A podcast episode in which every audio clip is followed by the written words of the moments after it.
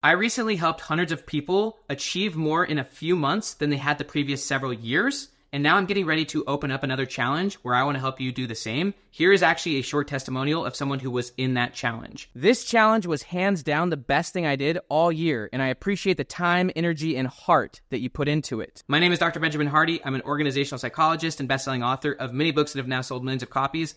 Click the link down below and watch this free training where I will show you these frameworks on how you can achieve more in the next 90 days than you possibly have in the last five to 10 years. Click the link down below and watch the training before it goes away. You talked about something in the book that I found I'm I'm obsessed with it right now. And I was very surprised though to find it in the book about future self. So I'm super curious. You go into detail about how societies collapse. You quote Ray Dalio. What what can we take away from that idea in the book? Yeah, it reminds me of sports teams who get to the top. You know, even like the Tampa Bay Buccaneers this year. They weren't that great this year compared to last year. They just won the Super Bowl. Mm. And so that's kind of the idea that success often leads to either complacency, lack of vision, uh, you know, conflicting goals among the parties. You know, when, th- when, when things start going really well or moving forward, um, that's where often either your goals change without you realizing it. Maybe maybe the people on the Bucks, like really a lot of the players, maybe they didn't really need another Super Bowl. Honestly, if they were honest with themselves, maybe their goal changed, mm-hmm. um, but they were still kind of playing that part. And so, from a societal perspective, yeah, there's lots of different beliefs about how you know a, a business can really go really well, and then things are killing it, and um, it can be hard for them to maintain that. And on an individual level, you can get really successful in some area and then you can start to throw it away. And what do you think that is? Is that goals change, not being honest with yourself? Is it you were doing it for the wrong reason? I don't think you were doing it for the wrong reason. Uh, I think that, so like Gay Hendricks and certain other like psychologists would call it just you subconsciously self sabotage. You know, you might be moving forward, you achieve a lot of things, and it's outside of your homeostasis. And so you you know you subconsciously like wreck it. Like that's one way of looking at it. I, You're gonna have to define the idea of homeostasis. That people have this idea of how big they are, how great they are, whatever. Walk people. Yeah. So that. homeostasis is how I would see it. Is just is your subconscious baseline. It's what you're comfortable with. It's it's where you're at at your emotional development. It's what your comfort zone is. And so if you start advancing way beyond that, like Gay Hendricks would call that like an upper limit problem. Where and advancing how? you could advance in any way. Maybe you're someone who grew up in a bad situation or just had repeated repeated bad unhealthy relationships. And all of a sudden you start getting in good relationships. Um, and so it's a little outside your comfort zone to actually be happy in a relationship. And so because it's outside your homeostasis it's outside your comfort zone maybe you don't think that this is something you deserve. Maybe it's just that this is uncharted territory. So you're a little uncomfortable with what's going on. It's past your it's past your vision. you just you you can revert back. I, I, think that's one way of looking at it. Um, I think another way is just honestly, you reach a certain place where you you become unclear of your goals. I mean, often you achieve goals because you have clarity. You work towards those goals, uh, you achieve them, and you reach a certain place where you you lack a future self. You lack clarity about your future, and then there's all sorts of things coming at you because you're in a more successful place. You've got more options, and so. Um, you know, one of my favorite quotes, which I share multiple times in the book, but it's just honestly my favorite quote, comes from Robert Brault. He says, We're kept from our goal not by obstacles, but by a clear path to lesser goals. And so I think, you know, the more successful you become, the more options you have. And so there's a lot of lesser goals that can be quick dopamine hits. You can, you can get quick wins uh, and you think you're making progress, but you're not actually clear on a direction anymore. And so you, you just start breaking things apart.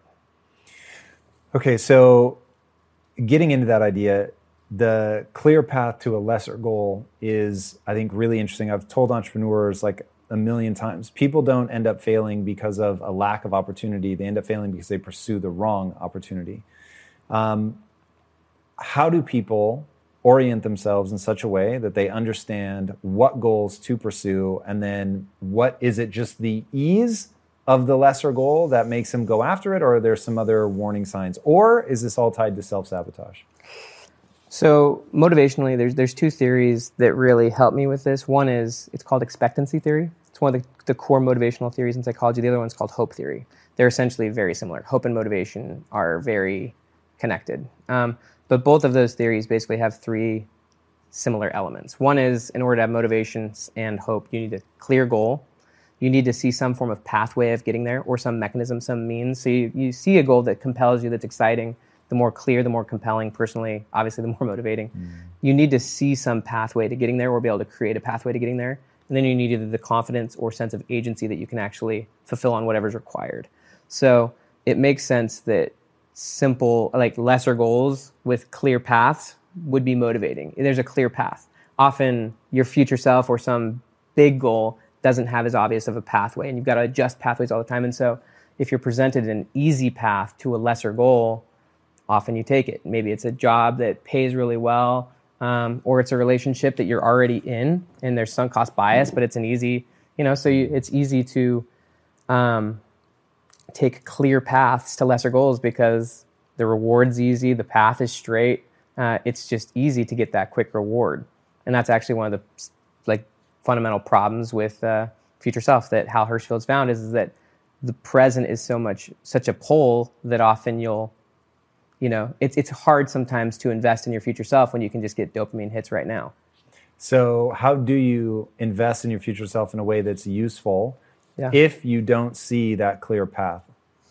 I mean, I think that most paths are not clear initially towards a really cool big goal. Towards, you know, like as an example, like my own writing career, there was not a clear path. There's not a clear path for you. You know, you kind of invent the path as you go. Um, but I think that's what breaks most people. Like they legitimately don't know they don't know how to create momentum, which is already a huge thing. They don't know how to set a goal, which is already wildly problematic. Yeah. And then they really don't understand what I call the physics of progress. And so they think, oh, I got it wrong. I guess I'm never going to be able to do this. So, what advice do you give people in that moment, knowing that there's a lot of friction that they're going to have to overcome? But if they don't overcome it, they're sort of dead in the water.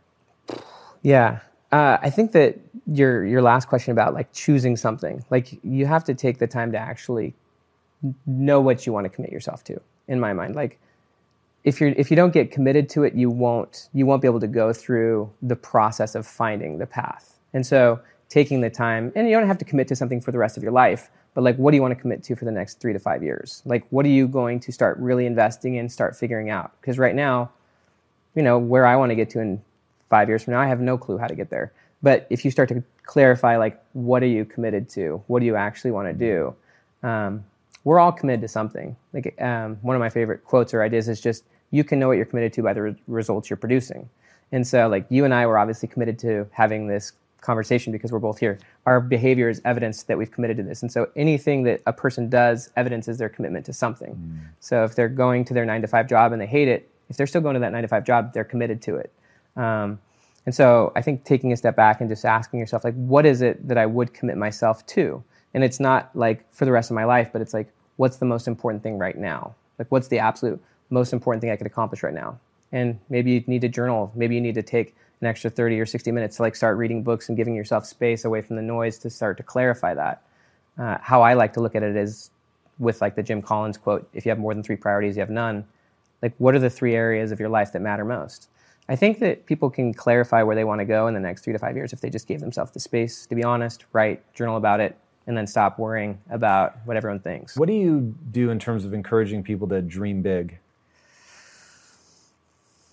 I mean, one of the things that I'm thinking about right now, so like I'm writing a book right now, totally separate from this one, called 10x is easier than 2x, and like this is this is a really interesting model, but an aspect of this model is is that if you're going to go 2x it's kind of the 80 20 principle in action. If you go 2x, you can keep 80% of your existing life.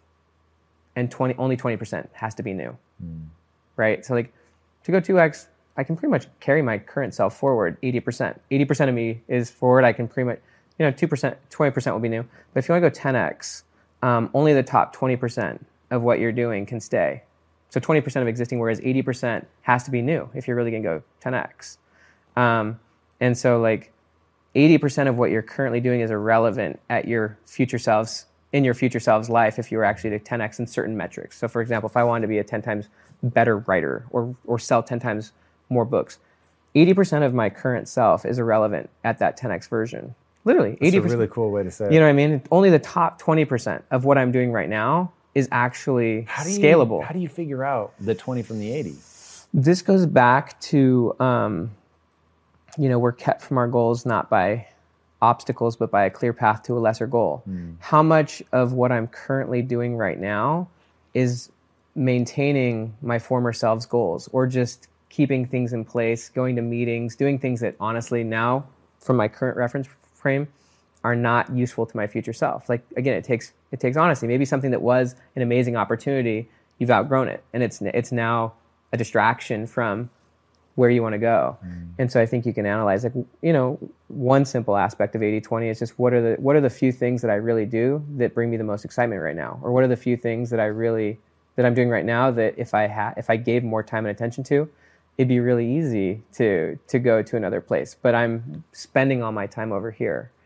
Um, so I, I do like um, I like 10x thinking but I do like thinking like you know as far as imagination is more important than knowledge, like really thinking differently about your future self. Like, how different can they be? Uh, in what few areas would you really love to see massive change? Uh, I really like, you know, again, the the Collins frame of no more than three priorities. Like, what if you if you just had three areas of your life, choose any three, and then you just stretch those. Like, how different could they be? How great could they be? The initial reaction, and seriously, like having mm. having done this, a lot of people they hear these ideas and they never actually genuinely sit and think about it. Mm-hmm. Like they hear the idea, yeah, imagine it differently, but actually quantify it a little bit. Like if I actually sat and thought, if my future self five years from now was 10 times the more successful writer or even a better writer, what does that actually look like? And actually quantify what is my current self? How many books am I currently selling? What if I 10x that? Or just looking at the book. What do you do though when that's like overwhelming and it's just, ah, yeah, it sounds dope. It sounds dope. Sell 10 times more books. I love it. How do you get there? And how is the person when they dare to journal that and dare to write it down, how does it not become almost a throwaway joke? One is to realize that you've already done it. So if you look at your current self, if I look at my current self,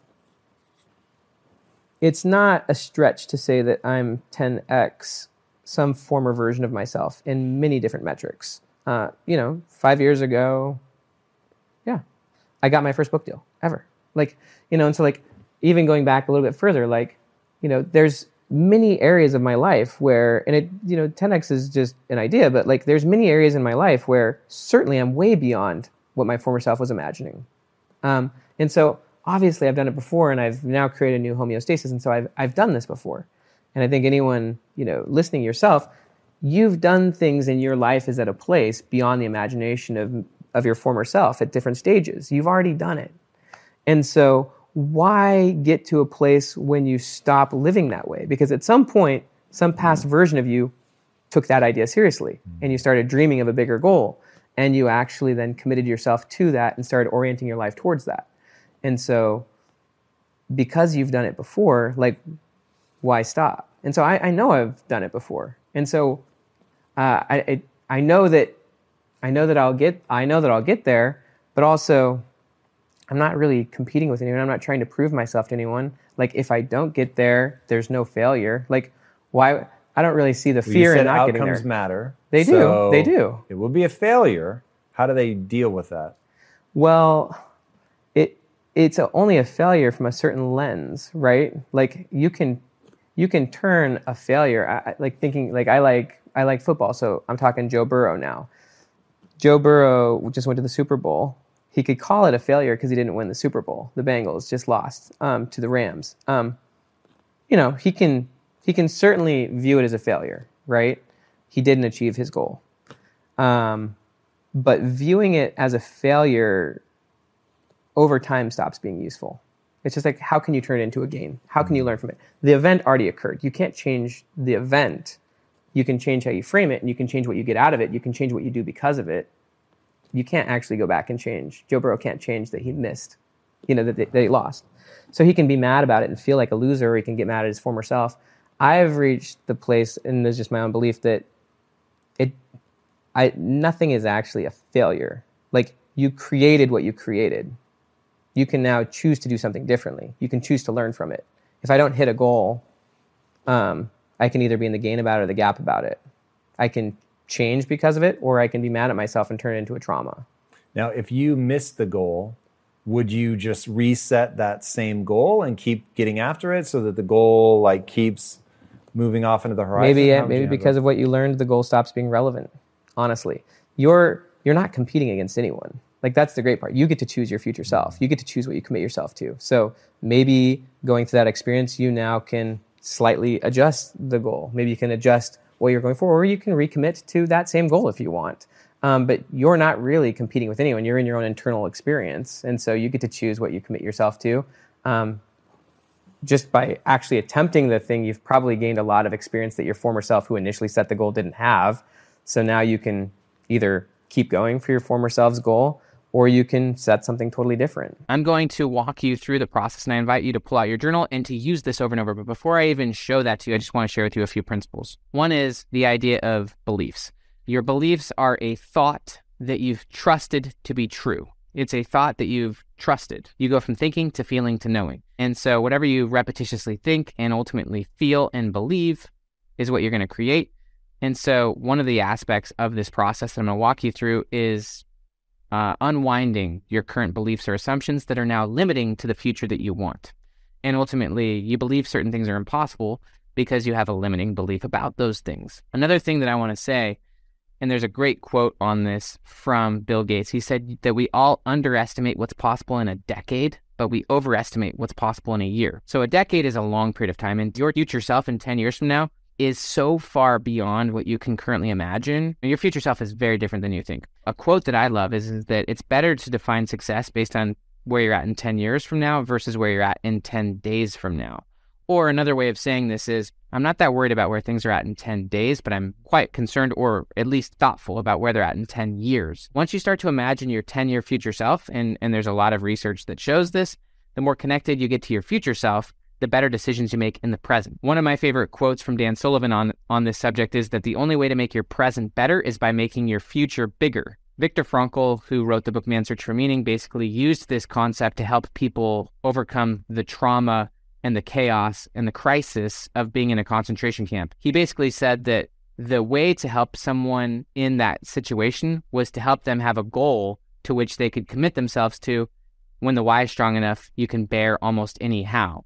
And so you pretty much need a future self. But if you have a 10 year future self, you can start to think about things that maybe right now seem impossible to you. Think about where you were at 10 years ago. Go back to 2013 and think about how different you were 10 years ago. Think about in early 2013 what you cared about, what you thought about. Think about your habits, think about your goals.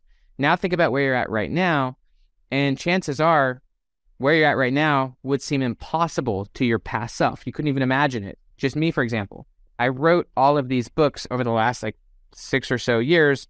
In 2013, I was an undergrad. I didn't even know which direction I was going to go in psychology. I ended up going in organizational psychology.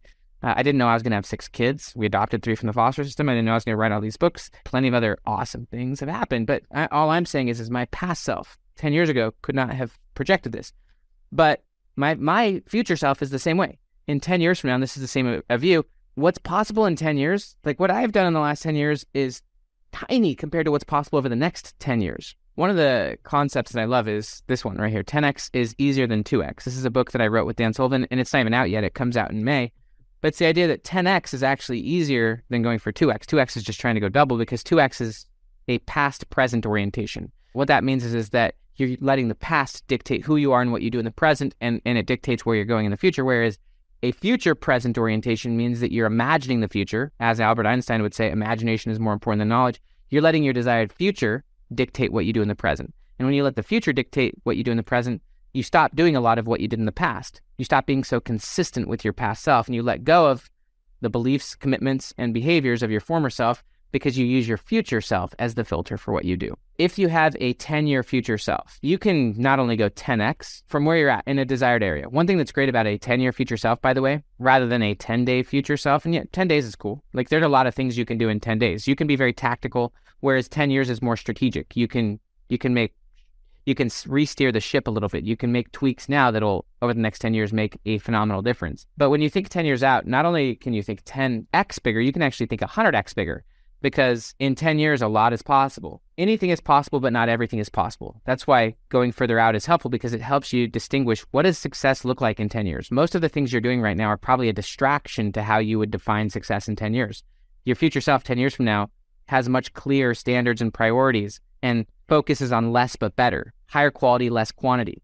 And so the more you can think about what would be important in 10 years from now, the more you can let go of most of the distractions that are wasting your time right now. Most of the things you're doing right now or even pursuing right now aren't going to be relevant or useful in 10 years from now. So the more you can really clarify what are the few things which absolutely matter in 10 years from now, and you get to choose that in large part. And obviously, as you progress along the way, your values and, and goals will change and you'll know things and be able to adjust that vision. But what are the few things which absolutely matter 10 years from now? For me, my faith, my family, continuing to to learn, write books, share, support, help, be a better person.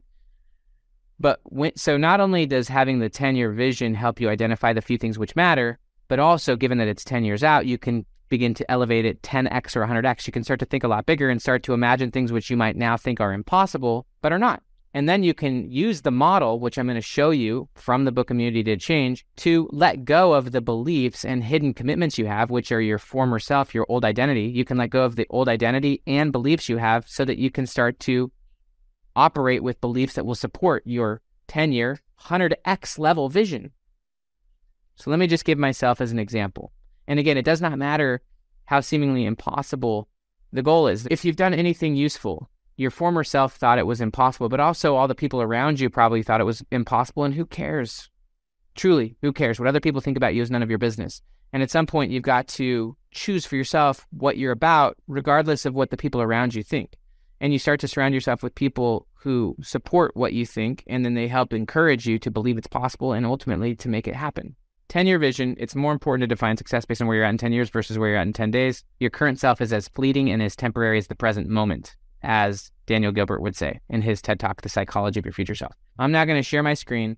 This is just a simple example of myself. Basically, this is a 100x 10 year vision of my future self. And I just use the example of writing books. My books have sold nearing a million copies. And so a 100x version of that would be to sell 100 million books, which obviously is ridiculous. Um, to anyone who's even extremely successful, 100 million books is, let's call it impossible, right? The Harry Potter books have sold way more than that. This is how you use the model to ultimately achieve impossible goals. Is is you actually write down your desired goal or commitment, and then this is where you start to be honest with yourself. All progress starts by telling the truth. So I recommend you write on your journal and you make these four columns. Column two right here is for you to be honest about the goal conflicting actions or inactions that you're now doing that are opposing this goal. So these are things that I do now or don't do that would stop me from achieving this goal. Not marketing well, perhaps writing the wrong books, not writing from the future, caught up in the 80%. That's the 80 20 principle that I'm caught in 80% of things that don't really matter, distracting me from the goal. Writing that avoids fear. Uh, these are just these are just behaviors that if I'm honest with myself, these behaviors or lack of behaviors are are in direct opposition to my goal. You can have whatever goal you want. That goal could be run a marathon, it could be make 10 million dollars, it could be have the most amazing life you want. It could be X, Y, and Z. You choose a seemingly impossible goal, one that you truly value, and then you start to be honest with yourself about the actions and behaviors you're doing that are actually taking you away from the goal. The second level is about the hidden commitments that you have made. You, we all have hidden commitments, which we have made which drive our actions. So these hidden commitments are our past self, which are aspects of our identity. Our identity is what we're committed to in terms of our beliefs and in terms of how we define ourselves. And those past hidden commitments are driving the behaviors which are conflicting to what we want. And this, your behavior and your hidden commitments and even your beliefs over here are all a reflection of your past self, but not a reflection of your future self. Having a 10x or a 100x 10 year vision of your future self. This is having a future present orientation. In order to have a future present orientation, you're going to have to have different beliefs, different commitments, which is your identity, and different behaviors belief, identity, behavior. And so, what we have here, if we're being honest with ourselves, is past based behaviors that are not relevant to this future, past based commitments or past based identities, our past self, and past based beliefs, which are now limiting to our future self and what we want, to the commitment we want to make. And so Column three is about becoming aware of your hidden commitments. So my hidden commitment might be that writing, uh, you know, I, I, write powerful and helpful books, but not the absolute best one I can, or writing with a publisher that potentially limits what I can say, or writing books that are safe or position me a certain way, maybe making me look smart, right? I might have commitments that then lead to my behaviors, but those commitments come from beliefs. And so maybe those beliefs are that I, I don't see myself as someone who could do that, right? Or I can't impact that many people, or few authors, especially nonfiction authors, have reached that many people, or I could not handle that level of success. Whatever it is, you can actually examine the beliefs by by measuring them in light of a goal, right? So if I actually look at this goal, sell 10 million books, and then I start to think about what do I believe right now about that goal? This is why it's actually helpful to think about a result you want or a goal you want, and then using that goal as the kind of lens to look back at yourself. You're looking, this is how you use the future to get a, a, a different view of yourself, to get to step out of your worldview. Um, there's a, that whole quote from Stephen Covey: "You don't see the world as it is, but as you are, or as you've been conditioned to see it." And a belief is simply a thought that you've you've trusted enough to believe that it's true. So these are all just thoughts that I that I have put stock into, which then lead to making commitments of my past self uh, or identities, and which identity drives my behavior. Which all of this is now a reflection of my past, not my future. If I want to achieve this goal, which is seemingly impossible to my current self, I would need beliefs first that support that, which then shape commitments or identity that then drives behavior. We're all committed. There's a great book on the subject called The 15 Commitments of Conscious Leadership. And it basically says that commitment is a statement of what is. You can know what you're committed to by observing your behavior, by reviewing your results, by just looking at what you're creating in your life right now. We're all committed to something in our current life is a proof of our commitment. And so the only way to get something new, a new commitment, is to simply let go of the old commitments and consciously choose the commitment we want and develop beliefs that support that commitment. So, right, this may be a seemingly impossible commitment, but people have done this before. like, only you decide what's impossible and not impossible. And if you're worried about what other people think about you or your goals or what they think is possible, then sure, that's what that's what Kegan, Robert Kegan would call the socializing mind, where you let the outside world determine your beliefs and ultimately your commitments, your identity. Whereas once you get to the transforming self level, according to Robert Kegan in his book Immunity to Change, you start to create your own beliefs. You start to question the beliefs that are limiting you. You start to question the assumptions. This is the model, by the way. And so, what you could do is step one of this model would be to just write out the commitment you have and then be really honest about your current behaviors, which are oppositional to this goal, and then the hidden commitments that you have made that would lead to these behaviors and the commit and the hidden beliefs or assumptions that you have about yourself and the world that drives your commitments and your behavior. So that could be step one. And I'm just inviting you to use this four step process to help you eventually achieve impossible goals. then what you could do as step two is write down your commitment that you want and then go backwards. Say, what kind of beliefs would I need to have, right, to make this goal possible? What kind of beliefs would support this goal? uh, I believe that this is very possible. And I also believe that I'm the kind of person that can do this and that God can help me and whatever it is. And then from those be- new beliefs, actually hold them long enough to trust them, right? Because a belief is a thought that you trust enough to be true. It becomes a belief when you go from thinking to feeling to knowing. Just because you know something doesn't mean it's actually true, but it's true to you. It's true for you. Does not mean it's an actual truth. It's a lower T truth, meaning it's subjective, but you believe it's true, therefore you believe it. Think about beliefs that would support the commitment you want to make. And then also think about the commitments, the, the identity you would need to have. What kind of commitments would you need to make? And then that would lead to what kind of behaviors would lead to this. And as you progress, I recommend you apply this principle. Get in your journal, think about an impossible goal, and think about the current beliefs you have that would clearly stop you from doing that. And the, those hidden beliefs are actually are what shaped your hidden commitments, and your hidden commitments are your identity, um, the way you see yourself. That you see yourself in a certain way, which leads you to certain behaviors, which are now you've grown out of them. You're like the the crab that's outgrown its shell and it needs a new new situation. This is a phenomenal concept, and and I think what's really great about it is is that you can certainly reshape your belief system. And the more mentally developed and emotionally developed you get, the more you can consciously shape beliefs that support your goals rather than having your beliefs fed to you, you can you can be a lot more of an architect of the beliefs that take you the direction you want to go. We all believe things that are not necessarily true. We all see things as we are, not as they are. There was a quote, and I just wanted to read it for people. Uh, they'll read it when they read the book, but uh, that Andre said, "Bad people don't go to prison; quitters do." So when we're talking about our goals, right? How powerful is that? You know, prison being sort of the metaphor, right? It's it's everything. Like my Andre was actually in my living room and he told my kids that. Um, and the reason that's so big is because when you quit on something you want, mm. um, what that leads to is is it leads to a fundamental drop in confidence. Um, there's a really important quote with all of this, and it says, We're kept from our goals not by obstacles, but by a clear path to a lesser goal. Mm. And so, usually, what happens is, is you're, let's just say, you're pursuing something, you hit some obstacle. Mm-hmm. And if you quit, and then if you pursue something easier and lesser, because psychologically, it's important for us to have a clear path to something.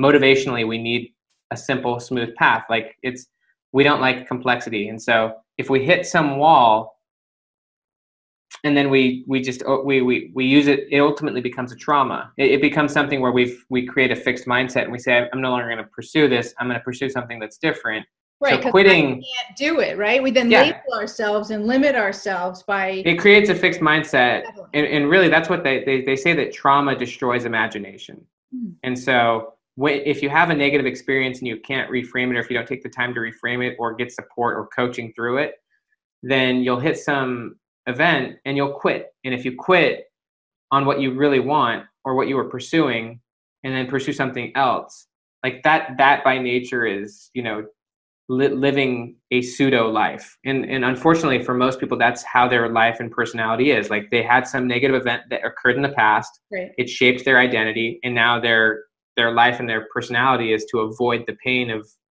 of dealing with it. And so why it's so key to define your future self and to define the goals you want and to shape those goals intentionally is because you know those goals are are ultimately who you become right um, i mean and that's so important. So i want everybody who's listening yeah. A do you write your goals down? Yeah yeah yeah. You even know what your goals are? Are you setting an intention you know a long-term goal mid term goal right? So that you're breaking it down. And if you're not this is the perfect opportunity especially since you've got a little bit more time at home totally. Um, you know, to to do that. And uh, and and really make sure that you're really intentional about the goals that you're setting and why you're setting them and what will be different in your life when you reach them. Yeah, and I'll explain the three the three yeah, four the three ways goals come from. But I, I just want to say one more time how important this is that you pursue what you genuinely want. Mm-hmm. Um, it's so important because I, I believe that most people have settled for lesser goals. Um, but if you're genuine and you can take some time to journal or whatever, think about if you could have it and you're not worried about what people think or you're not worried about failures, what would you genuinely want? What would you genuinely seek? Um, if you're if if you make that your identity by beginning to tell everyone that this is now who you're going to be and this is what you're going for. Yes, it will take a lot of courage. Yes, it may shock people because it's maybe been quite different from your former self and how you've been it's just that is really the only way to live in alignment is to and and so here's now where goals come from because what you want now is not what your future self is going to want um, basically goals come from three three sources. One is what you've been exposed to. You can't pursue something intentionally without knowing about it. Um, and so context really matters here. It's it's a, it's a it's an it's a recognition that your current self does have have a limiting perspective and that what you're currently pursuing is based on what you currently know. Um, and I'll, I'll give it just a short story that I give in the book on that. And that's Charlie Trotter. You know, Charlie Trotter was the famous chef, and uh, he lived in Chicago. I think Oprah loved his restaurant back in the '90s. Mm-hmm. Super, you know, he like kind of introduced fine dining in a lot of ways to the U.S. Anyways, what Charlie would do is he would bring in impoverished kids from the ghetto, like homeless kids, into his restaurant and give them like a five star, like seriously, like full fine dining experience. And the reason he did that is because he wanted to shatter, he wanted to expose them to something fundamentally different from what they've ever been exposed to. And a lot of people criticized Charlie for this. Like they said, you're, you're setting these kids up for failure. But he wanted to expose them to new things so that they could actually have new goals. Um, and so this makes it really crucial that you expose yourself to new things, new and better things, read new information, have new experiences so that you can. This is one of the reasons why I love reading biographies, honestly but it's also why I invest in like mastermind groups and stuff because I love putting myself in new situations where like I'm like, wow, I can't believe how limited my current perspective was. So the first one is exposure. your current goals are based on what you've been exposed to. If you begin exposing yourself to new and better things, you can then set new and better goals. Um, the second one is what you what you desire. Your your goals are based on what you want. You know, and you have to own that what you're currently pursuing may be something that you shouldn't want anymore. Like Andre came to that conclusion that maybe he shouldn't want to be the number one guy in prison. Like maybe that's a, a, a shallow desire. Maybe that's a, a, a, you know, your personality in a lot of ways is based on what you prefer. It's based on what your preferences and also what you're willing to tolerate. And your former self probably would, had preferences that your current self doesn't have. Like your former self enjoyed doing things that you no longer like doing or that you're no longer willing to do anymore. And so you have to just own that your current preferences can and should change and that you can adjust those. And then you can think to yourself, what should I want? Because you can train your desires. Um, the third one is confidence. Confidence is basically the belief that you can accomplish something. So you're not going to actually set something out if you don't think you can do it. Right. And confidence is the basis of imagination. So as you build confidence, your willingness or your belief in setting bigger or different goals is going to adjust. Confidence and flexibility are very con- connected. You know, you'll be more flexible and see different possibilities if you're confident. And you have to build confidence daily. Like confidence grows as you actually make progress towards goals. So as you move forward, your confidence expands. Micro accomplishment. Micro, yeah. Right. So it's it's in every little thing that you do that you say you're going to do builds confidence. Yeah. So I mean, if you you know if your future self has more confidence than your current self because they've followed through, because they've learned, because they've overcome challenges, because they've done baby steps on a daily basis and moved forward. You know, you build confidence by moving in the direction you genuinely want to go by living intentionally. Um, then your future self's imagination will be much bigger and they'll have bigger goals than your current self. Yeah, you know, a big thing for me also in in in that confidence piece and and just recognizing where you've made progress. It's not always about That's huge. Right? It's about but people don't they move on to the next thing, right? They're especially as oh. right? We're always like on to the next thing. So I like intentionally when I meet with one of my friends, we coach each other once a week and we go through our pros and grows, like our wins and and things that are you know uh, currently what so we're working, smart. We're learning. You're so so great. It well, it, it was huge for me when we started to do this because I was always feeling like you know at the end of the day like feeling unproductive or unaccomplished not recognizing the things that I actually did do and what I, you know, maybe it wasn't everything that was on my list or what I thought I should be doing. But when I looked, I was like, wow, this is this is substantial. Yeah substantial and and mention worthy but i was dismissing it. So it's so important that we recognize the progress that we've made and and and and take time to to look back and say wow look at where i've come and how i've changed and how i see things differently. I think what you're describing is one of the absolute keys to mental well-being. It's so important that i'm so glad you brought it up. I actually recently had a conversation with my mother-in-law. Uh, i showed her the, in the front of all my journals um, I, I I ask myself, what are the wins from the last 90 days? Uh-huh. And it's and so I asked her because I'm like, Janae, like just take a second to think about all the all the positive things that have happened in the last 90 days. And like some of them have been challenging, but things you've worked through. Like what are all the things that have that you've done in the last 90 days? And she pulled out her journal and like I gave her like 20 minutes and she made a list and she she realized it's so easy to forget. Wow. Um, it's so easy to forget but if you're moving forward and you give yourself the space even on a daily basis like you did to think like what were the what were the wins today? You can train yourself. Like so dan sullivan he talks about measuring the gain not the gap. You know mm-hmm. like measure the gain. Like and if you actually do that it does build, build huge confidence because you you realize over the last month or over the last two or three months like i've actually made some pretty amazing progress and you can acknowledge that. And by acknowledging it it boosts you because you see change, you see progress, and it then excites you to keep going. Right. Absolutely. So I just wanted people, you know, who You're, are yeah, it's so key that that they're seeing that that's all part of building confidence, right, and and getting that clarity. So I love it that you broke down those those goals into those three areas. So this is a simple model describing why change is difficult, and I'm going to explain it. So the first one is is there's a commitment you want to make. Let's just say it's lose weight to have better health. So that's a, a change you want to make. But here's where you have an immunity to change. You've got certain things that are literally stopping that. The first one is this first level is just the behavior. That there are behaviors that you either do or don't do that are in pure opposition to the goal. This this could be snacking, and again, particularly in social settings, there's certain environments that you put yourself in where you get triggered, and then you you you do behavior that is literally opposing to your desired goal. or just not sticking with your plan. So this could be activities you do or don't do that we you know this is the easy one. This is this is level 1 understanding. This is consciousness.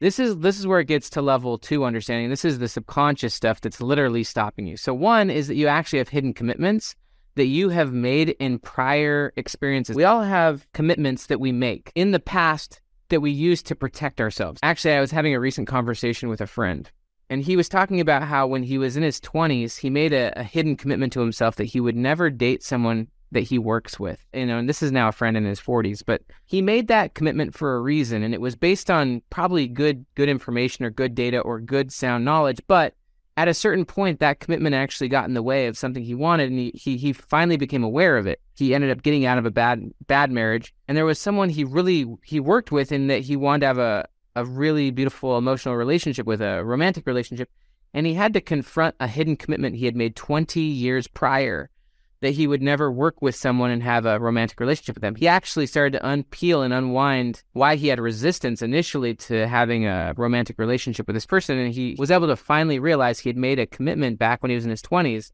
and probably for good reason back then, but he had outgrown that. And I myself am actually in situations, various collaborations or things like that, where we've reached a plateau in what's possible in various of my relationships because the other party had made commitments to protect themselves in prior situations. And so this hidden commitments is really important. And by the way, commitment itself is a very, very important word because as people, our identity is the values and beliefs to which we're most committed. It's also the future to which we're, which we're most committed. And so basically, at the nutshell, identity is what you're most committed to. And you might be committed to things that were formed years or decades ago to protect yourself from something, or just because you learned something. It could be committed to an idea, as an example, that now is literally opposing your goal. So you have this goal, but you have these hidden commitments you formed years or decades ago that are s- literally stopping you from ever having the ability to achieve the goal. And then these hidden commitments lead to these types of behaviors. This example is committed to not being nervous in social settings. And so as a result, you eat during social settings so that you don't feel nervous. And also, you're committed to the idea or the identity of being a foodie. This hits straight back to identity, by the way, that we all have identities of our past, present, and future selves. And you are holding on to identities. They're hidden commitments that are stopping you from being your desired future self. In other words, you're still committed to identities of your past self, which are stopping you from the goals you most want to do. So, an obvious question is what are the hidden commitments and identities that you have that you have that are leading you to action actions and behaviors that are directly oppositional to your goal. Your behavior always comes from your identity or from your commitments. This is key. And I think it's something that if you would sit and journal on this, you would get so much insight. Think about the goals that you have, the things you're striving to commit to, but that you continuously self sabotage. And then I ask you, what is the hidden commitment that is actually leading to that self sabotage? So, this is the subconscious stuff.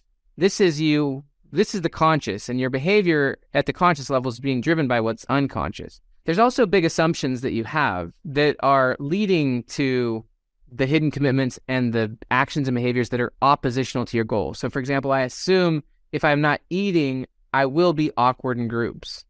And so you may have assumptions or beliefs that lead you to actions and behaviors that are outside your goal. And so it's really important to observe your behavior. As an example, you have a goal, you have some goal, you want to make a million dollars, but you're constantly spending your money. And so you want to dig into what are the hidden commitments I have? Where and when did I formulate those commitments? And, you know, what are the commitments that are ultimately leading me to this to the goal conflicting or the or the self-defeating behavior? But also what are the assumptions? This is a, another great one. I assume that if I stop being the foodie, that I will be more awkward with people. That is an assumption. It doesn't have to be true. So this is about helping the unconscious become conscious. As people, we our identity and our behavior comes from what we're most committed to. And the challenge that we all have is that we have hidden commitments that we formed based on experiences or even based on the assumptions and beliefs we have. And those hidden commitments are the root, deepest aspects of our identity that are holding us in the past and ultimately leading us to the self defeating behavior because the self defeating behavior actually aligns with the hidden commitments and the assumptions we have. Our behavior, it's not random. It, it operates for a purpose. The problem is when our behavior is coming from hidden commitments that made sense to our past self, but now have reached an expiration date, which now are literally opposing our desired future self. And we all have this, by the way. We all have a past self that is holding us back from being our desired future self. And also, we have hidden assumptions or beliefs that are ineffective at this point, and they're leading us to behavior that's stopping us. And so, all progress starts by telling the truth. This is one of the most beautiful concepts in addiction recovery and in counseling and psychology is all progress starts by telling the truth. Courage is the doorway to change. Also, all motivation can be triggered to either approach oriented or avoid oriented. And if you're avoiding the truth, if you're avoiding digging in and actually learning and understanding yourself, self awareness, then you're going to continue to avoid commitment in the future. You don't want to be committed to the past. You don't want to be committed to past commitments that are holding you back. You want to make commitments in the present that match your your best values and who you want to be in the future. This is a big aspect of becoming uh, adaptive. It's also about becoming psychologically flexible. And so rather than being stuck with hidden commitments that are ultimately stopping you from being who you want to be and being opposed by assumptions, you just want to be really honest with yourself. And this doesn't mean that you're critical with yourself. It's actually, it, you actually have more curiosity. So, for example, if you have a goal, which you should have a goal, a specific, tangible, powerful goal that excites you, you then want to observe yourself when you start to engage in behaviors that are opposite to the goal or taking you in the opposite direction. Rather than being mad at yourself and beating yourself up, be curious and actually analyze the behavior and think about what are the hidden commitments that I made that are leading me to this behavior? What are the assumptions that I may have that are are are facilitating the behavior that maybe in the past was actually useful to me, but now it's reached an expiration date. What got me here won't get me there. This is where you can really start to let go of your past self and you can start to unwind the hidden commitments that are keeping you stuck or the hidden assumptions and beliefs that are now holding you back from expanding into a much higher, better version of yourself. So, this is something I really challenge you to do because we all have hidden commitments that are leading us to the behaviors that are stopping us from being who we want to be. And if you can become aware of that hidden commitment and actually see where you formed it and why it's no longer relevant to you, then you can uncommit to that and let go of that. And that means that you're letting go of your past self and making space for your future self. And as you do that, your identity will shift where you can make commitments to things that will reflect the goal you want and have, and you can stop being so self contradictory. Self contradiction being cognitive dissonance. And so, as you remove more contradictions between your current self and your desired future self, and if you weed out the contradictions of your past self, which there's no reason of being angry at your past self. They were in a different context than you, they were in a different place than you. And so rather than being mad at those hidden commitments or assumptions that you developed in the past, being aware of them and being really grateful and happy that you're now aware of them and that you can now let them go, seeing that they no longer help you with where you're trying to go. I really challenge you to do this. First off, be clear on your goal. This four step model is really beautiful, and I'm so thankful for the book Immunity to Change. First off, identify the goal. So you could use these four these four columns. You know, goal, you know, column number one, what is your goal? Column number two, what are the things you're either doing or not doing that are stopping you from achieving the goal? Column number three, what are the hidden commitments that you developed at some point in your past that are leading to the behaviors or lack of behaviors that are stopping you from achieving your goal? And then, you know, column number four, what are the hidden assumptions that you have or beliefs that may be driving these behaviors that are very much pulling you away from who you want to be and where you want to go? And then dismantling those commitments and and assumptions. All progress starts by telling the truth. Also, doing these types of things is helpful with other people, like actually expressing to other people that there's no reason to have ego in this. Like once you start to develop a growth mindset, you stop needing to be right. People with a fixed mindset are really fragile. They don't want to be wrong. They don't want to fail. Whereas when you have a growth mindset, you don't really care if you're wrong in the present. When you have a growth mindset, you want to win the war, not the battle. You know, I mean, you want to win the battle, but you're not as committed to the battle. You don't need to look good right now. You can you can be wrong right now and ultimately admit defeat so that you can win the long-term game. This is about optimizing for 10 years from now, not 10 days from now. This is about becoming anti-fragile versus less fragile. Growth mindset means you're willing to be vulnerable, honest, admit where you need help, admit where you're stuck, admit where you're catching yourself getting caught in old ways, and ultimately then letting those things go. One other really powerful thing about all this is the language we use and this is, I'll just briefly hit this, but this is just the idea that we all have a default view of our future.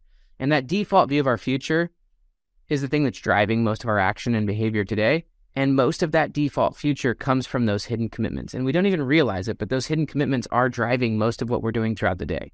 And so, as you change your view of the future and as you change your language, because your language is in large part what shapes your view of the future, they actually call this generative language, is using language that shapes the future you want and shapes your perception, shapes your uh, your shapes your perspective, shapes what you see, your selective attention.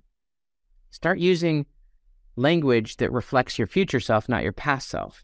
And then continuously unwind the hidden commitments and let those go. And you're not your past self. And so, as you let go of commitments you made in the past, which are no longer relevant to your future, wow, that's a quantum change. Every time you let go of a hidden commitment or you let go of a commitment that is no that is literally now an immunity to the change you want to make, boom, you will make. That is really the unlearning or the deep work that happens. If you can start to look at time in this way, in a little bit of a different way, you can start to stretch your time. And time is very flexible from a relativity perspective. Basically, what Einstein found is that the faster an object moves through space, the slower time goes relative to others moving in the same direction.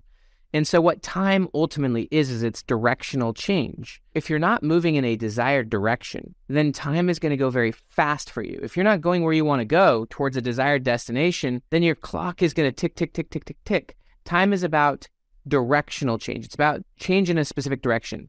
And time slows down, literally slows down, if you can go in that desired direction at a faster pace. Now, this idea leads to concepts like wormholes and things like that. These are theoretical ideas about how you can potentially alter space and and cut the t- cut the time in half or more, getting in one location in space to another. So really, it's about moving in space at different velocities. And so, if a person wants to get from point A to point B, and it's going to take them five years to get that distance, then that's five years of time. But if you can get from point A to point B in five days, then that time is hundreds or even thousands of times slower. It's slower because you moved the same distance faster, which means you literally slowed down your time relative to your former trajectory. One big idea here is, is that if you can get where you want to go in half the time, you just slowed your time down, which means you traveled the same distance in twice the speed, which means you slowed your time down by twice as much. Time slows down as you move faster in a desired direction towards desired destination. And the direction really matters because if you're going really fast, but you're going ultimately in an undesired direction, then time is going to go very fast for you.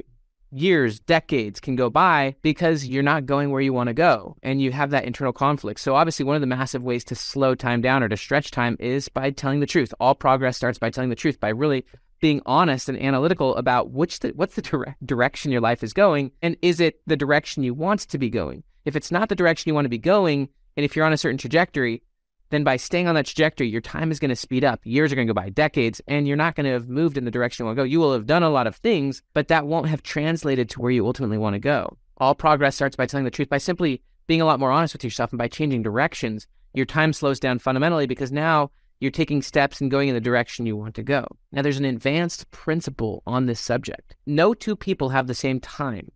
I don't have the same time as you have you have a different experience of 24 hours. And our experience of time has a lot to do with the direction we're going, the speed we're going in that direction, but also our context. That in my time, I have access to knowledge, ideas, people that are a part of my regular experience of time. And you have a, a different context filled with people, different relationships, and also a different trajectory that you're mentally heading for. Psychologists actually have a concept they call the default future. And the default future is the direction that you already know your trajectory is going. It's it's basically the it's the default future because it's the feature you already know you've kind of committed yourself to.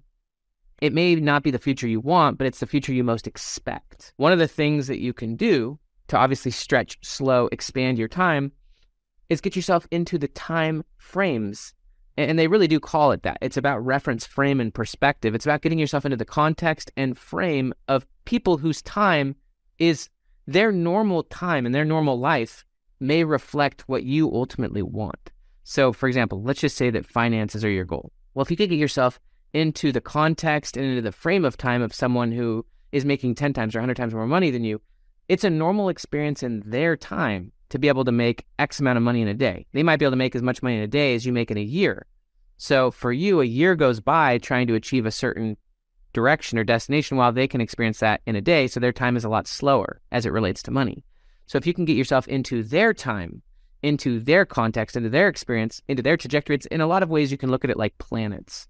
So in the movie Interstellar, they really show time dilation and time relativity in this way. Basically, the astronauts leave planet Earth, they go through a wormhole, and they're in a different galaxy, and they get onto a planet that's moving ra- enormously faster relative to how fast Earth is going. Earth is going a certain speed. This planet, because it's next to a black hole, is moving probably hundreds of times faster in space. And so time goes hundreds of times slower. And as they talk about in that movie, I think it's one hour for them on that planet equals seven years on Earth. And so they have to get in and out fast because their time is a lot slower than the people on Earth. One hour here equals seven years there. So the time on Earth is a lot faster. You can look at people and relationships, and relationships and context to the ultimate door to change. As you jump into someone else's context, right, and start to experience their time, they have more coming at them. They have maybe the things you want coming at them in much abundance. The things you want in your time on your planet may be scarce, whereas on their planet or in their time, it may be abundant. And so by getting yourself into other people's time, into their context, into their reality, into their time, and time is their reference frame, it's their default future, it's the direction they're going, they it's it's their trajectory and the speed at which they're going towards that trajectory. It's what they have in abundance in their context. It's really interesting because if you look at life and history this way, we live in a context where we can communicate like this. You know, we, we have airplanes. So a part of our current context is, is that we can fly maybe from one side of the US to another, right, in about five or six hours. Whereas you go back in time 150 or 200 years, the pioneers had to make that walk and it took eight months. And so in this context, we can travel the same distance in five hours as took prior generations of people eight months or more, which led to death. And so you can look at different people the same way. There are billions of people on this earth, and they all have different contexts that are just as stark as the airplane versus the handcart. And if you can get yourself into their contexts, into their environment, into their time, again, it's their time. We all have different qualitative experiences of time. And by getting yourself into different people's time, you get to see things that your former self couldn't see from your old vantage point. You get to become aware of principles and ideas and learning and maybe opportunities, situations that simply could not have been available if you were just operating in your former self's form of time. There's one more idea I want to tell you about. And that's the 80 20 principle. The 80 20 principle is the idea that 80% of your results comes from 20% of what you do. Some people have actually equated this idea to the 95 and 5 principle that actually it's 5% of what you do that's creating 95% or more of your results. Every time you're spending time in that 80%, the 80% are the things that don't matter. They're the things that are ultimately holding you back. Again, 20% or less of your results comes from 80% of what you're doing. One of the things you want to be really honest about is, is what are the 80% of things in your life that are ultimately speeding your time? By speeding your time, what I mean is that they're making the days, years, and, and decades go faster without you experiencing the desired directional change you want. By letting go of the 80% of your life and by focusing on the 20, you will slow your time down amazingly. And that's what you want to do is you want to slow and stretch your time because slow time means you're moving quickly in the direction you want to go. And so by eliminating the 80%, not only do you remove decision fatigue and, and having a thousand things on your plate, you remove all those so you have a lot a lot less decision fatigue and you also have a lot more flow because you're focused on less but better. But also you're focused on a qualitatively higher amount of activity that will lead you where you want to go 10 times faster. And so by by eliminating the 80%, you will slow down your time and you'll focus on the few things that will directionally take you where you want to go at much faster speeds you can get there 10 times faster by just focusing on the 20% and by eliminating the 80%. Whereas if you keep the 80% and continue to invest time in habits, situations, people, jobs, whatever, that are ultimately more of a, a reflection of your past than your future, then your time is going to go really fast. And you don't want your time to go fast. You want your time to go slow. And this isn't necessarily about the experience of time. I may have, I might feel like a day just went by, and you know, a billionaire might feel like a day just went by, but they just made a billion dollars and I just made a hundred or whatever. Like the day felt the same, but they traveled at least financially, quantum levels faster, which means that their time, at least financially, was a lot slower. And so you want to slow your time. And if you've slowed your time, what that means is that you're moving towards where you want to go faster. And so you want to remove everything from your life that's speeding your time and things that are speeding your time are the things that are ultimately stopping you from getting where you want to go and ultimately making the days, weeks, months, years, decades go by with you making marginal or minor progress in the direction you want to go, or maybe are even taking you in some other direction that you don't want to go. So time and space are connected, and it's really about directional change.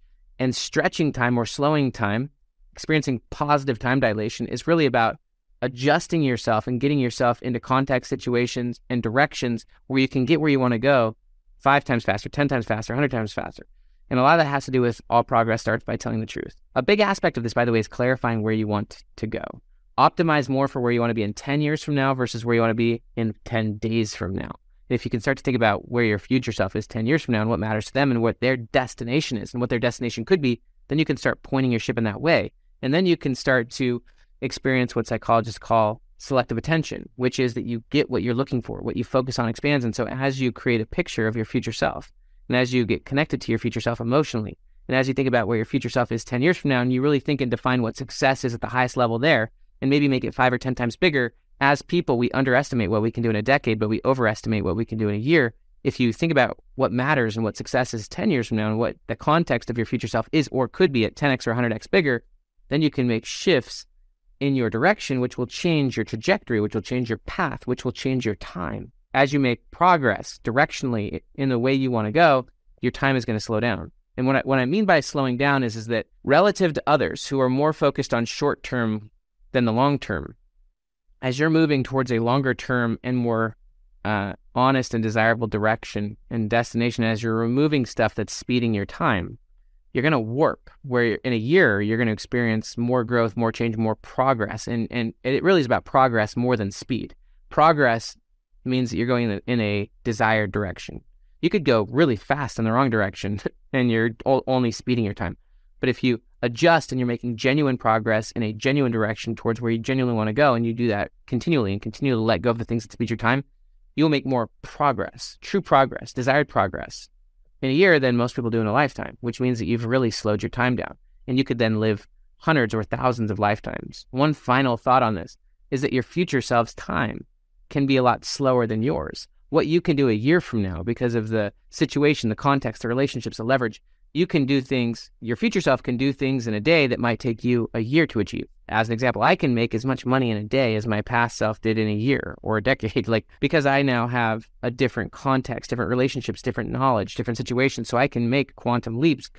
My past self couldn't have even imagined what I what what things I can now do in a day, which might have taken them years or decades. So your time, if you're equipping your future self with better relationships, better knowledge, etc., what your future self can do in a day may take your current self a year or maybe even be unavailable to your current self because you could never actually imagine that direction which your future self will define. I'm curious about you now with your writing.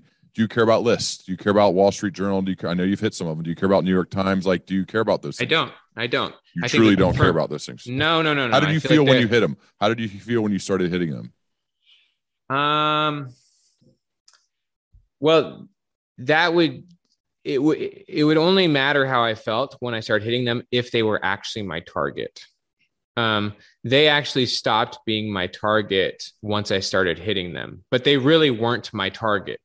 Um, and so me hitting them I can be in the gain about it and I can genuinely say this occurred versus my former self where it wasn't occurring. And I can actually genuinely appreciate the fact that I am further along than my former self. Mm-hmm. The reason that they weren't exciting for me to hit is because they genuinely stopped being my goal w- once I started hitting them. What's like your goal? I, my goal is to write the best books I can and to sell the most books I can. I do want people to read my books. And so rather than hitting but that goal's hard to that goal's you can't really measure that goal though.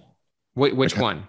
How do you measure sell the most that I can possibly well, sell? Well, like well, so that that's number. that yeah, so that's not the goal. My okay. goal, and you know, they they are more specific and time bound. As an example, okay, for twenty for twenty twenty two, my goal is that collectively my books pass a million copies. All of them. Okay. Collect. So that's my goal for twenty twenty two. Right now, I'm probably somewhere in the ballpark of like three or four hundred thousand that my books have sold.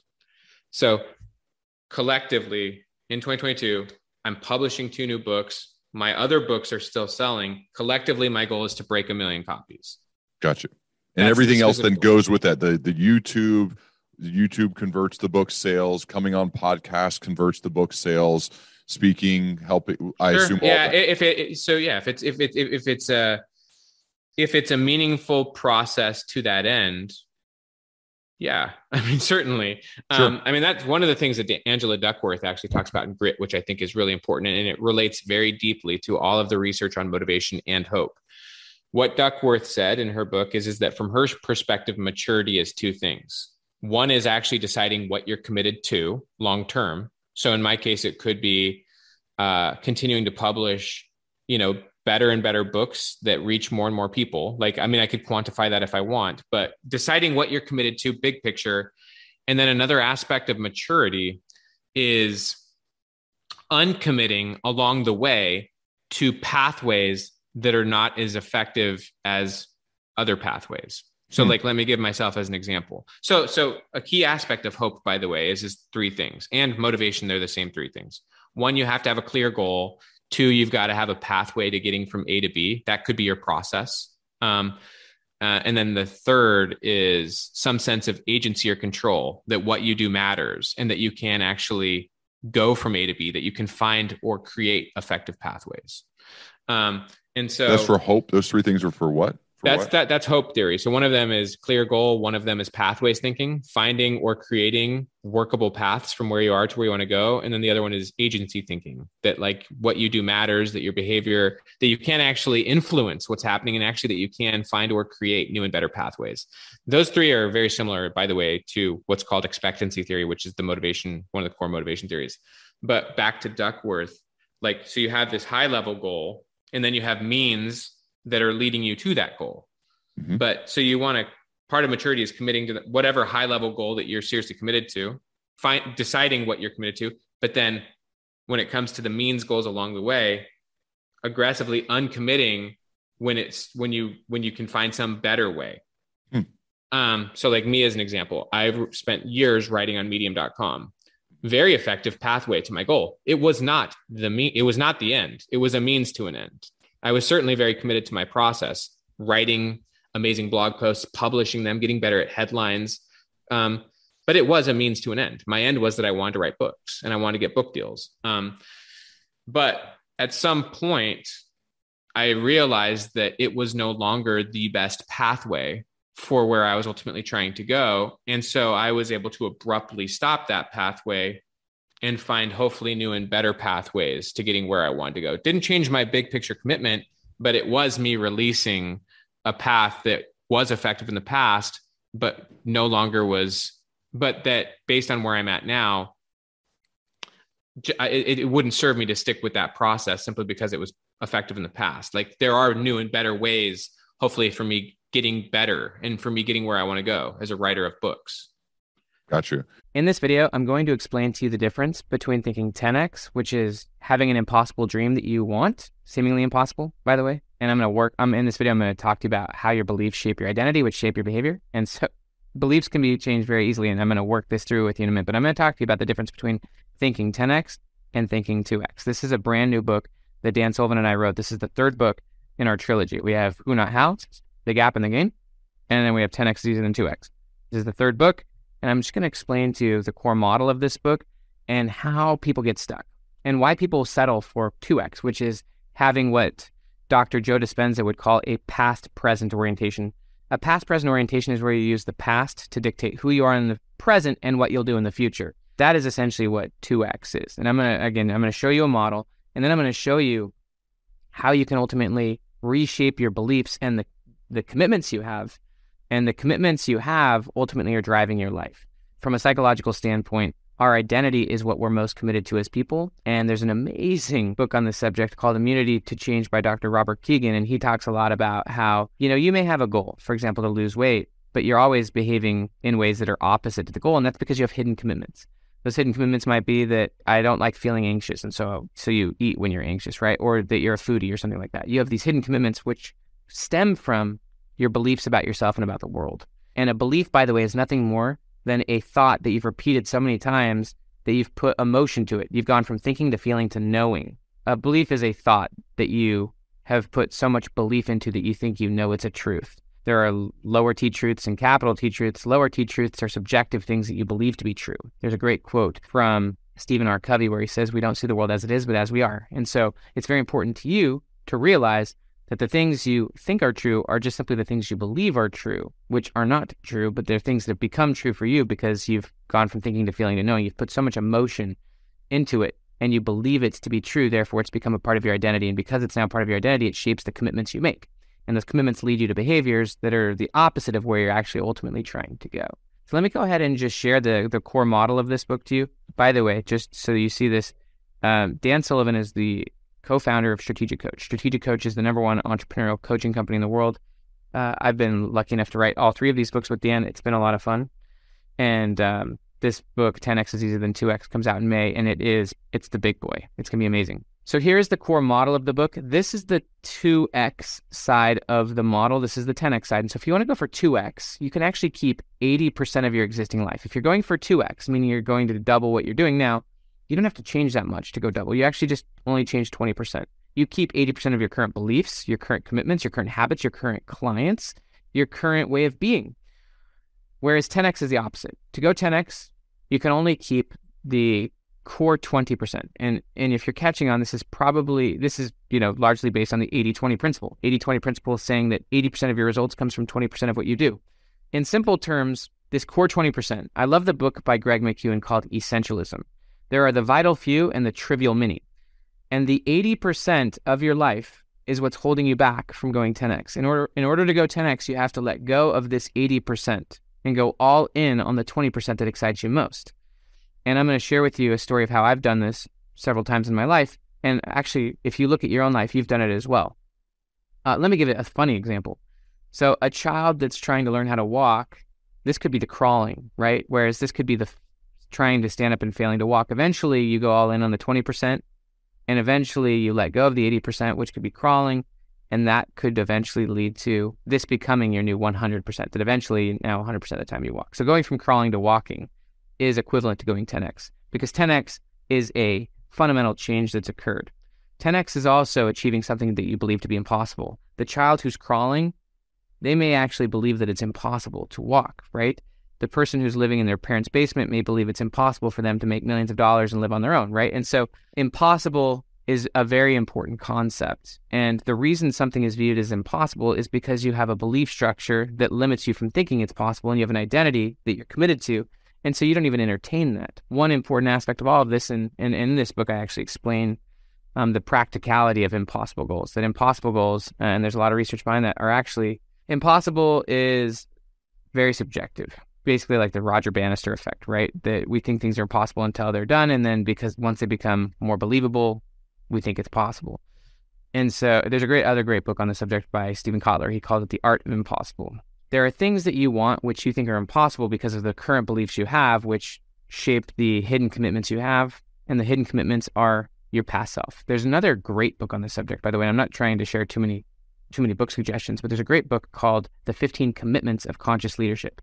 And in that book, they say that commitment is a statement of what is. You can know what you're committed to by your results, not by what you say you're committed to. We are all committed. We are all producing results. The result is a proof of the commitment. Everything in your life right now is what you're committed to. You are committed to watching this video. You know why? Because you're watching it.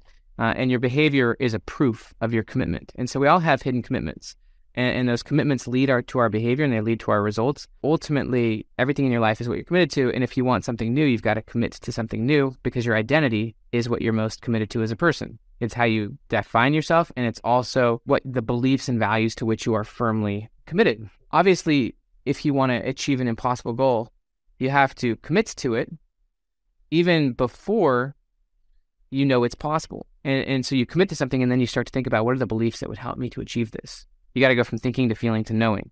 And this is where you take a thought and then you bring it close to you emotionally. You won't achieve something if just by visualizing it, if emotionally you feel like it's really far away, if emotionally you feel like it's impossible, or if emotionally you just don't feel like it's true or real. So you got to go from thinking to feeling to knowing, where you you you, you ultimately and a belief is just a, a, a thought that you've given uh, a lot of belief and trust in that you believe to be true. And I'll, I'll explain how I did this actually. So when I when I had the dream of becoming a professional author, which by the way at this point now like You know, it's crazy what can happen in like six years. You can write a lot of books. But I had a dream back when I was in 2015. In 2015, and I had wanted to be an author for five years since about 2010, but over from 2010 to 2015, I basically did nothing about it. In 2015, I was in the first year of my PhD program. My wife and I became foster parents of three kids, and I started to get committed to my future self as a professional author. Once you start getting committed, you start to entertain it. You start to think about it. You start to actually uncover it. You start to ask questions. I started to call literary agents. I started to like examine the process and I started to get committed and I started to believe it was possible. My 20%, and then because I was a, a, a college student, I was a first year PhD student my 20% was writing blog posts because I learned that to, in order to become a professional author at the level I want to, I needed to write blog posts, which eventually would allow me to grow my email list, which with a big email list and an audience, I could eventually get six figure book deals. And so my 20% at that time was blogging. And I did that through medium.com. I wrote hundreds of blog posts on medium.com from 2015 to 2017, mostly two to two and a half years, a little bit into 2018. And those blogs were read by tens of millions of people, and I was able to grow an email list of hundreds of thousands of people because that was my 20%. And the thing about going 10x is you have to have a goal that's really powerful, that's your future self at a totally different level. That if you achieve, uh, if you achieve it, and this is one of the things that Dan has taught me, uh, he has a concept that we talk about in here called the four freedoms. You've got freedom of time, freedom of money, freedom of relationships, and freedom of purpose. And freedom of time means that your time is spent in qualitatively different ways in ways that you want. And so for me, my future self, right, when I, this was back in 2015, my future self had the freedom of time to write books and and make great money and have the time to do those things. I had the money, right? The freedom of money is, is that you make the type of money, the quantity and quality of money in ways that you want. And also freedom of relationship means you've got the types of relationships that open up doors, right? That leads to freedom of purpose. The freedom of purpose is the purpose to which you're committed to. And as you expand, you you you you expand these freedoms. You've got more and better time, money, relationships, and overall sense of purpose. And so by going all in on my 20%, and by and by the way, in order to go 10x bigger, you've got to first become 10x better. And so I, I, I needed to study and really go all in and, and focus and get very good at blogging. And I did that by learning online courses, by waking up early and by blogging first things first, eating the frog. I would wake up at five, go to the gym, and I would write a blog post before going to my class. And so that became my 20%. And I went all in on that and I let go of my 80%. The 80% could have been beliefs I had about what was possible. It could have, you know, in a lot of ways, my, my schooling was my 80%, although I, I still did that. But this was my 20%. And I went all in on it and I got 10 times better at that. And I did go 10x. Uh, I did become a professional author. But here's what's really important is what got you here won't get you there. So blogging and even writing on medium.com, even though it was part of my 20% that got me 10x, once you go 10x, then you think from a new future. This is the idea that your future self is a different person than you. Once you go to a different place, your future self can imagine their future self totally different than you can imagine. And so once you go 10x, you're now at a totally different platform of freedoms, right? And you're on a new mountaintop where you can see new goals. And what got you here won't get you there. The beliefs and, and even the strategies that got you here. That's actually, there's a great book actually called Who Moved My Cheese? Who Moved My Cheese by Spencer Johnson is all about how, you know, something that worked in the past isn't always going to work. And if you get fixated on the past, then you're not going to adapt and go to the next thing. For me, medium.com was that. Like it worked for two or three years. It allowed me to become a professional writer, but it stopped working. And also it stopped matching my future. I couldn't just keep blogging. A lot of people get stuck in an old identity and, in hidden commitments to their past, and they ultimately keep creating things from their past rather than letting their future self dictate what they do. What was once in my 20%, which was blogging, once I went 10x, blogging and using various platforms like medium.com became part of my 80%. And if you want to go 10x again, you've got to let go of the 80%. As Michelangelo said, Michelangelo, the sculptor, was talking to the Pope and he made the David from 1501 to 1504. But the Pope was like, What is the secret of your genius behind making the David? And, and Michelangelo said, I just remove everything that's not the David. And so the 80% is everything in your life that's stopping you from going all in on the 20%. And if you go all in on your 20% and get 10 times better at that, then you can go 10 times bigger. You want to ultimately have an, a seemingly impossible future self, and you go from thinking to feeling to knowing that you know that what you want is already yours. And you have future based gratitude. You you get to a place of knowing, and, and getting to a place of knowing often happens by uncommitting to your 80%. When you let go of your 80%, those past commitments that no longer resonate right? And we all have to go through these levels, right? What got you here won't get you there. And and your 80% will evolve with time. You know, when I first started blogging as an example, I would answer all my own emails.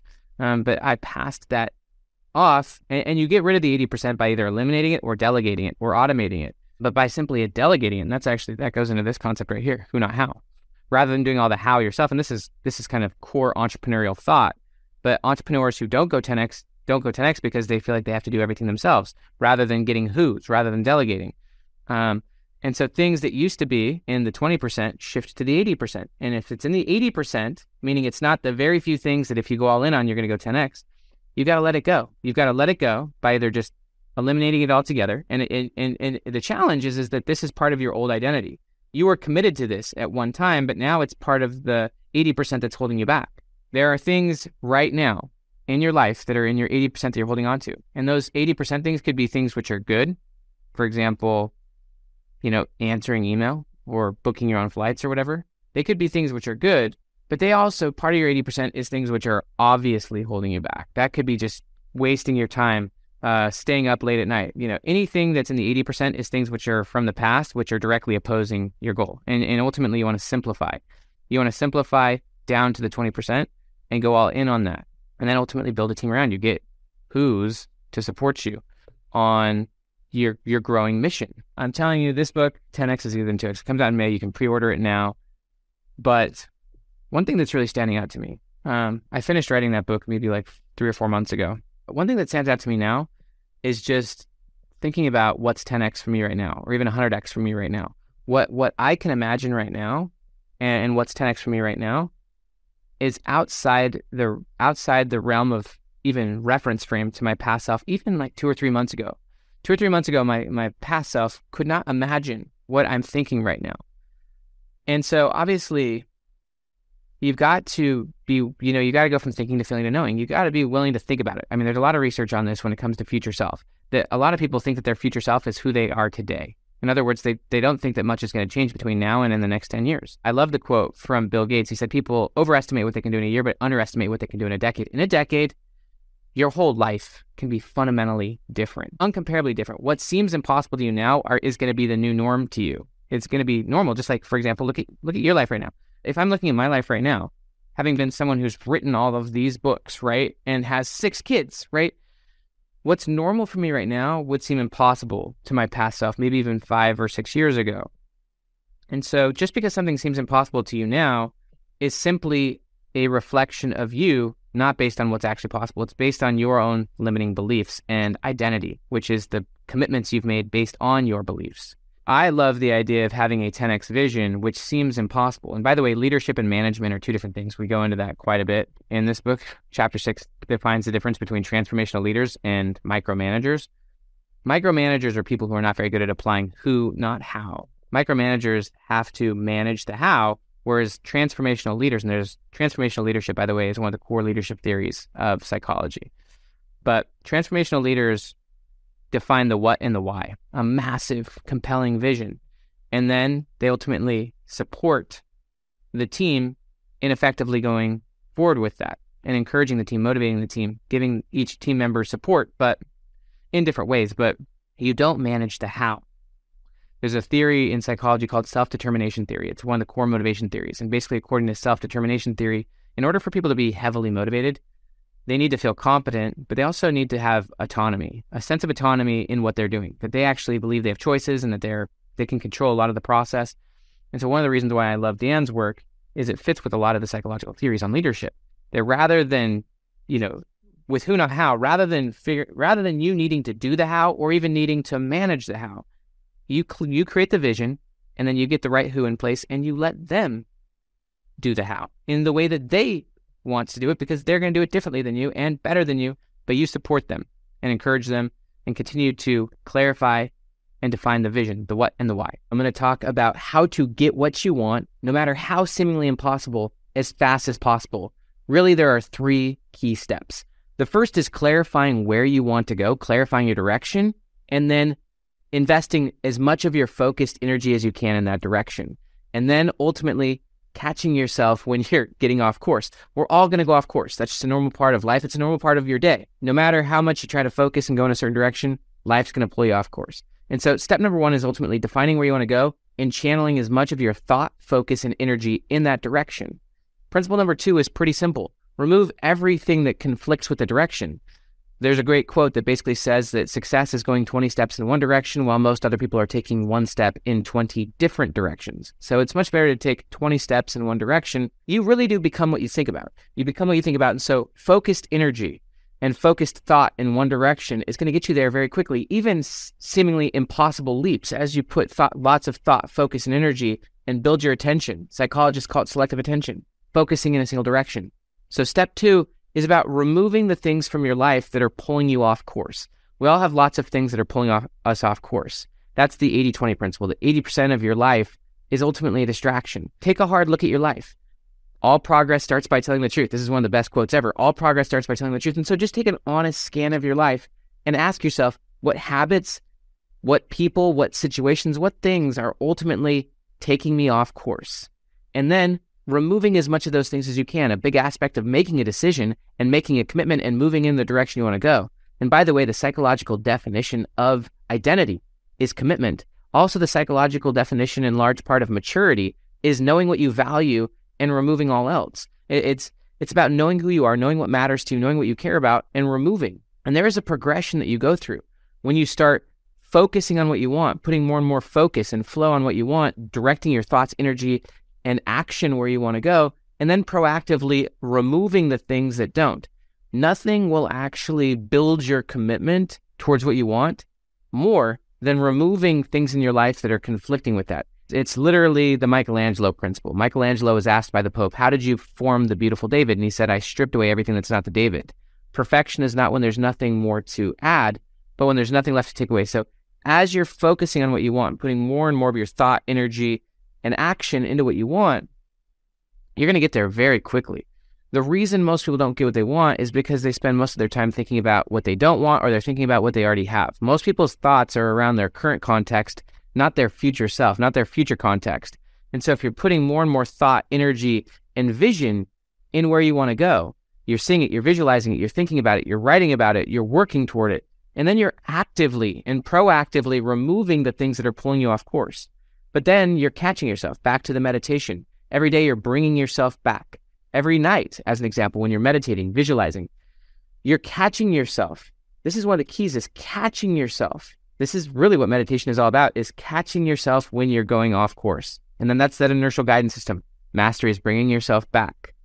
And that's uh, there's actually a concept in psychology called implementation intentions. And it's really all about this. It's about when you're catching yourself derailing yourself or, or self sabotaging. You have a strategy. They call it if then scenarios. If X happens, then this is what I'm going to do to get back on track. If you're triggered to eat some junk food, then I'm going to, you know, every time I get triggered to eat junk food, I'm going to sit down and do five push ups. It doesn't actually have to be a lot to get yourself back on track, but you do want a strategy to get back on track. Ultimately, removing the things that you already know are taking you off track, but then catching yourself faster, catching yourself when you're off track. And then you can practice small, by the way. Practice small on a daily basis where you're going to sit and focus. I like the Pomodoro technique, right? Where you give yourself a timer and you just focus on one thing for 20 minutes, 20 to 25 minutes. And you just focus on one task, focus on it, but then you catch yourself when you're off track. Maybe you start to want to subconsciously distract yourself. Nope. Pull yourself back and actually do it.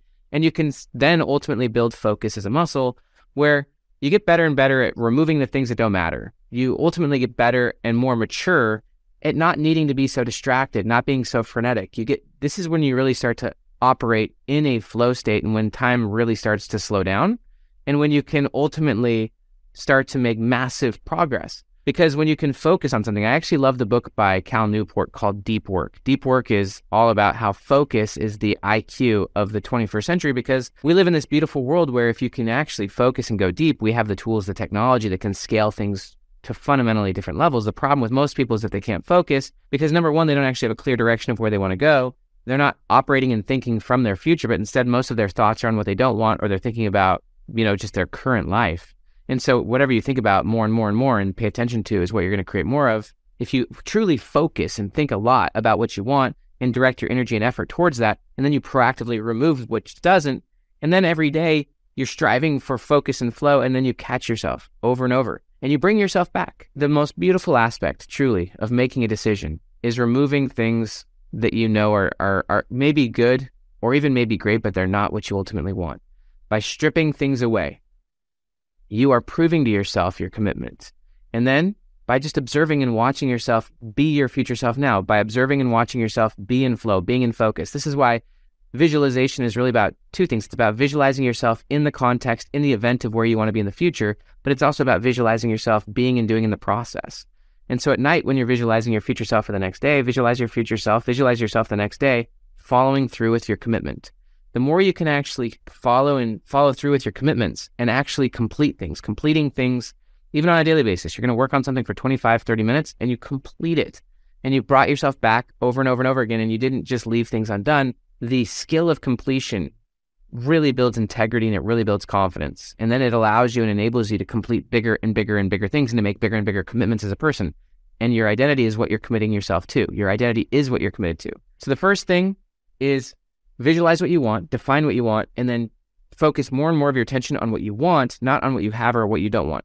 Number two is remove everything that you already know is a conflict to your goal and catch yourself over and over. That's the meditation technique is bring yourself back. That's the inertial guidance system is get better when you're off track at bringing yourself back. It's about removal, removing what you don't want and embracing opportunity cost, embracing the idea that to choose this, you can't have that. So that's number two. It's about removal and bringing yourself back, catching yourself, catching yourself quick and bringing yourself back to focus. Number three is about emotions. This is about going from thinking to feeling to knowing. So ultimately, when you're visualizing and you're thinking about your future self, one of the primary reasons that people subconsciously self-sabotage is that emotionally they don't they don't feel worthy of the goal. You can visualize and see what you want, but first off, you may be keeping all sorts of goal conflicts in your life. You may be keeping that 80% or maybe you're always distracted and going 50 different directions in a single day. And a lot of that has to do with the fact that emotionally you haven't accepted the goal because you haven't fully accepted and know that what you want is already yours because you haven't brought the the goal emotionally down to your next logical step. If the goal feels emotionally really far away, then you'll resist it and because of your resistance and because of your avoidance, that's what's going to lead you to ultimately continually distracting yourself. You're going to keep distracting yourself because emotionally you don't think you're worthy of it. I love the quote from Dr. David Hawkins. He said, Your unconscious will only allow you to have what you believe you deserve. What Dr. Gay Hendricks talks about in The Big Leap is that when people are making advancements in their life, if they haven't evolved themselves subconsciously, then they're going to subconsciously self sabotage themselves and bring themselves back to their emotional baseline. And so, emotionally, You've got to evolve yourself to the place where your vision of your future self, emotionally, it feels like it's the next logical step. If you're thinking about a goal that's really far out there, that's that's not that it's it's not it doesn't look like it's very relevant to your current life, but you you see something that's massive and major and, and something that excites you and you're visualizing it more and more, the goal is to emotionally bring it down so that it feels emotionally very close. Emotionally, it feels very intuitive. Emotionally, it, it you accept it. You You've gone from a, uh, from thinking to feeling to actually reaching a place of knowing. I love the quote from Florence Shinn. She said, "Faith knows it has already received and acts accordingly." And so, one of the ways you can do this is obviously gratitude, future-based gratitude, where you're visualizing your future self and being grateful for what you have, but also focusing on what you enjoy right now. Appreciation appreciates you. You create more of what you want, and so as you focus on what you want, you appreciate it, you express it, and you feel good then you can get to the pl- place where you neutralize the seeming distance emotionally between your future self and your current self. And emotionally, you start to resonate with that future self. You start to feel good about it. You start to think and feel more from the goal rather than toward the goal. And you're removing stuff that triggers thoughts of the current self. This is actually a really interesting and important one. Is that back to principle number two for a minute about removing things that are ultimately pulling you off course. There are a lot of things in your life that trigger thoughts and emotions. They could be people. So when you're around certain people, you then have certain thoughts and emotions, and those thoughts and emotions could pull you straight back to the past. So you want to remove the things in your life that create thoughts and feelings that are more resonant of your past or your present. And instead, you want to surround yourself with things, inputs. I love the idea your input shapes your outlook. And so put yourself in environments, give yourself inputs, surround yourself with people who create the emotions, the thoughts, the optimism, the faith, the expectancy, of your future self. And so ultimately, you can start creating routines in an environment that allow you to think about, visualize, meditate on your future self, who you want to be. And you can get to a place emotionally where you've neutralized the distance and it actually feels like it's your next logical step. It actually feels right. It feels true. It feels who you are so that you can start emotionally operating from your future self so that subconsciously you actually, it, it honestly feels right. It, it makes sense.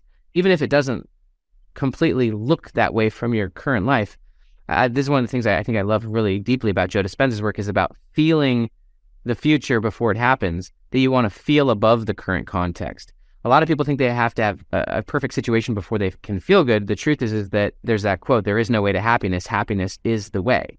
And a lot of people think that the, the situation has to be right for them to feel good. Actually, if you feel good, the situation will become right. And so your feelings, your thoughts are ultimately what are creating more and more of what you've got. And so you want to think about what you want and then ultimately feel great about it, feel like it's the next logical step, and continuously remove the things that are taking you off course. Remove the things that are creating thoughts and feelings that pull you to the past and continuously bring yourself back. So those are the three steps. Step one, focus on what you want and define what you want. Number two, remove everything that's pulling you off course and continuously sub- bring yourself back. And number three, emotionally get to, get yourself to the place where the future that you want isn't far away. In fact, it actually you've you've gone from thinking to feeling to knowing, where you actually know that it's already yours, and you feel completely at ease with it, at peace with it, and you're completely patient, and you have you don't have an unhealthy attachment.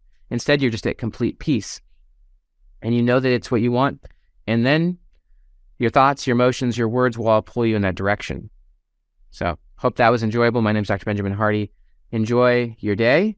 Cheers to your future self. Please subscribe to this channel. Please share it so that more people can see it. Please give it the thumbs up and have an amazing day.